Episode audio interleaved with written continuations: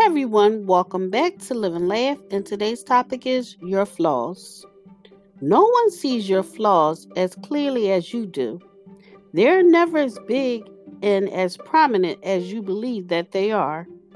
It is your viewpoint, or more accurately, the wavelength that you're seeing yourself and your flaws from that is distorting your perception of them.